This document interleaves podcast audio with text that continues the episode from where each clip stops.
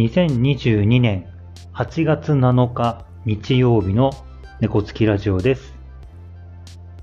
こんばんは。パーソナリティのまぼにゃんです。閉店後の猫つきカフェからお送りします。昨日 NHK を見ていて、えー、ライブエールという音楽番組やってましたね。で、久しぶりにあの、宇多田ヒカルさんが出演されていて、えー、バッドモードという曲を歌っていました。で、その、えー歌に入る前に短いインタビューがあって、えーそこでね、話していた言葉がとてもしっくりきたんですね。で、そこから少しその、えーそのお話をしたなんかこう背景とか、あとその同じような話がどこかに出てないかなと思って調べてみたんですが、まあ同じような話はなかったんですよ。ただあの、えっ、とね、防具という雑誌の2022年7月号の、えっ、と、記事の、えー全文が載っているサイトがありまして、で、それを読んでですね、えーまあ、いくつか、こう、マモニャンの中でも、こう、スーッと入ってくるというか、えーいい言葉だなと思うのがありましたので、えー今日の猫つきラジオはそれを紹介したいなと思います。えーまずですね、えライブエール見てて、インタビューの中で、あそうそうって思ったのがですね、えまあ、このバッドモードっていう曲が、なんか不調な、えー人が、友人とか家族とかがいたときに、えーその人に対しても、えー変わらない、えー接し方をして、えーその人を助けてあげられたらいいなっていう思いを込めた曲みたいなんですよね。えーまあ、その、えっ、と、曲を、こう、なんですかね、作った背景みたいな話の中で、えー言ってた言葉がすごくね、マモニャンの考えとしっくりあったんですよね。えーどんな話だったかっていうと、自立した人はちょっとずつ頼るところがある。頼ることはいいこと。頼られたい人はたくさんいると思うんです。まあ、このような話をしてたんです。えー以前ね、その自立について、えー猫つきラジオでも、えー話した記憶があります。えーその、自立してる人ほど人に頼れるっていうこと、ここがなかなかこう、自立とか依存とかっていう時って、えー人それぞれ考えがあるところだなと思っています。でもこの自立した人は、えーちょっとずつ頼るところがあるっていうのが、えー今のマモニャンの考えにとってもぴったりだったので、えここがスタートなんですね。で、それから、えーあと、えっ、とね、3つ紹介します。えーそのインタビューの全文の紹介の中で出てた言葉で、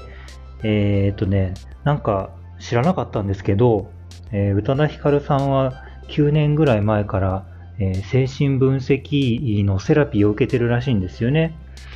で、その精神分析の、えーとセラピーの時間をとても大事にしていて、えーそこのお話をされてたところの、これね、言葉だけピックアップして、これがね、すごくね、えっ、とね、マボニャの仕事に、なんですかね、仕事してても使えるなと思って、えーご紹介しますね。えっ、とね、無意識や過去をね、ジャングルって表現してます。そして、えっ、と、まあ、自分とか過去とか無意識とか紐解いていくっていうのを探検って言い方をしています。で、精神科医のことを、えーガイドと表現しています。ジャングルを探検する、そこの、えーガイドさん。なんかね、こう相談員をやっている、えーマボニャンからすると、ここのこう例えがね、とてもいい例えだなと思いました。あの、日常的に、えー相談に来る方に対して最近マボニャンが心がけていることは、えーまあ、その話をまず整理すること。で、整理しながらこう気づいてもらうことっていうのを心がけてます。で、整理するということは、やっぱりこう、えー、考えがまとまらない状態でいらっしゃるんですよね。で、そういう状態って、まあ、ジャジャングルって表現、うん、しっくりくるなと思って、で、えー、悩まれたり困ったりされてる方はそこを探検してるんですよね。そのジャングルの中を探検して迷い込んでしまってる。でそこに、えー、まあ、相談員とかが話を聞くことで、えー、ガイドの役割として少しこう道が開けるというか、えー、そんな風にすごくイメージしやすくて、え、ああ、これいい例えするなと思いました。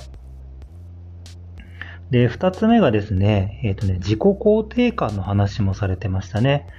え、どうでしょう？皆さん、自己肯定感って、あの、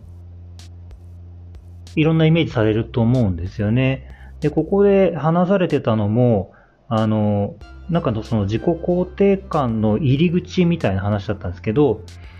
えー、っとね、自分がこの気持ちで OK なんだって認めること。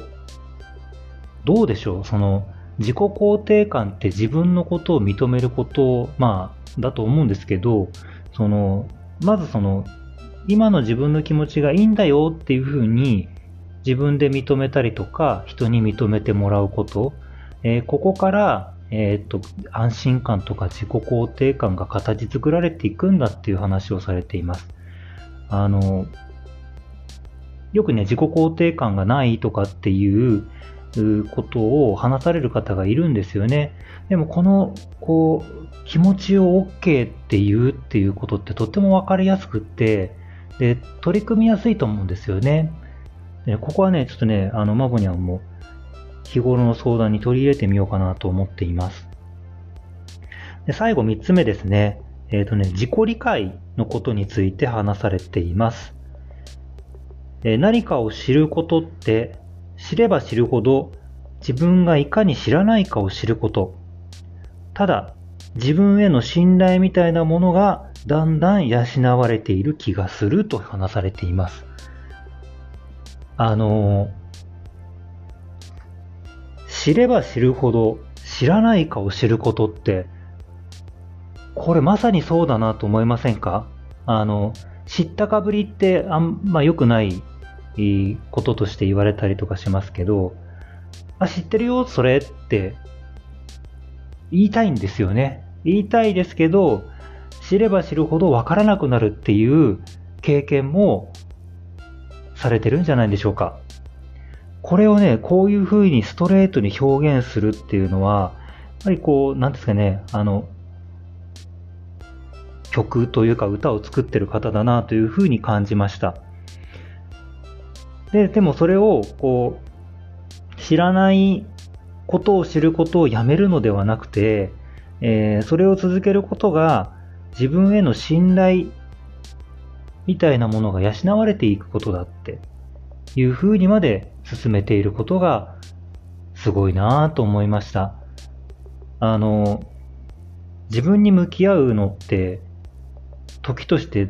辛い時ありますよね。もうそれを続けることで、えー、自分が自分を信じれるようになるっていうこともあると思います。どうでしょう？宇多田ヒカルさんってもう一世を風靡して、えー、最近はなかなかこう、表に出てこなかったりとかしたんですけど、えー、マボニャンはその、やっぱり、ある一面しか分かっていなかったですし、えー、今回その昨日のテレビをきっかけに、いろいろこう、調べていくうちに、その、やっぱり人って一面だけじゃなくていろんな面を持っているし、でそれを知ることによってその人をこうより何ですか立体的に見ることができるなっていうのを改めて感じました。あのー、ほんとしばらく宇多田ヒカルさんの曲って聞いてなかったんですけど、えー、なんかアルバムを春頃に出したらしいんですよね。えー、少しね、興味が湧いてきました。聞いてみたいなと思っています。はい、えー、今日は、えー、昨日たまたまえー、テレビで見かけた宇多田ヒカルさんの言葉から少しこう、マボニャン自身がこう、心を動かされることがあって、えー、調べたみ、調べてみたら、また、こう、とても、えー、いい言葉を使って、えー、表現されている文章に出会って、えー、改めてマモニャンもいろいろと気づかされたというお話をしました。え、この防具の、えー、2022年7月号の、え、インタビュー記事は、え、検索できますので、え、猫つきラジオこの回の、えーと、概要欄にも、え、リンク貼っておきますので、えー、ぜひ一読していただきたいなと思っています。今日も猫つきラジオお付き合いいただきありがとうございます。次回の配信は来週日曜日を予定しています。それではまた次回の配信まで良い気づきを。